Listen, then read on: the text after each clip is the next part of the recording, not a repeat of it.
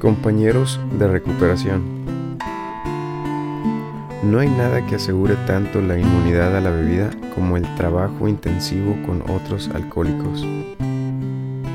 Tanto tú como el principiante tienen que ir día por día por el camino del progreso espiritual. Sigue los mandatos de un poder superior y pronto vivirás en un mundo nuevo y maravilloso, no importa cuál sea tu situación actual. Alcohólicos Anónimos, página 89.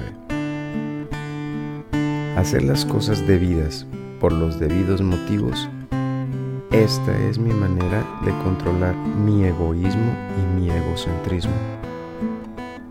Me doy cuenta de que mi dependencia de un poder superior abre el camino de la tranquilidad de espíritu, de la felicidad y de la sobriedad.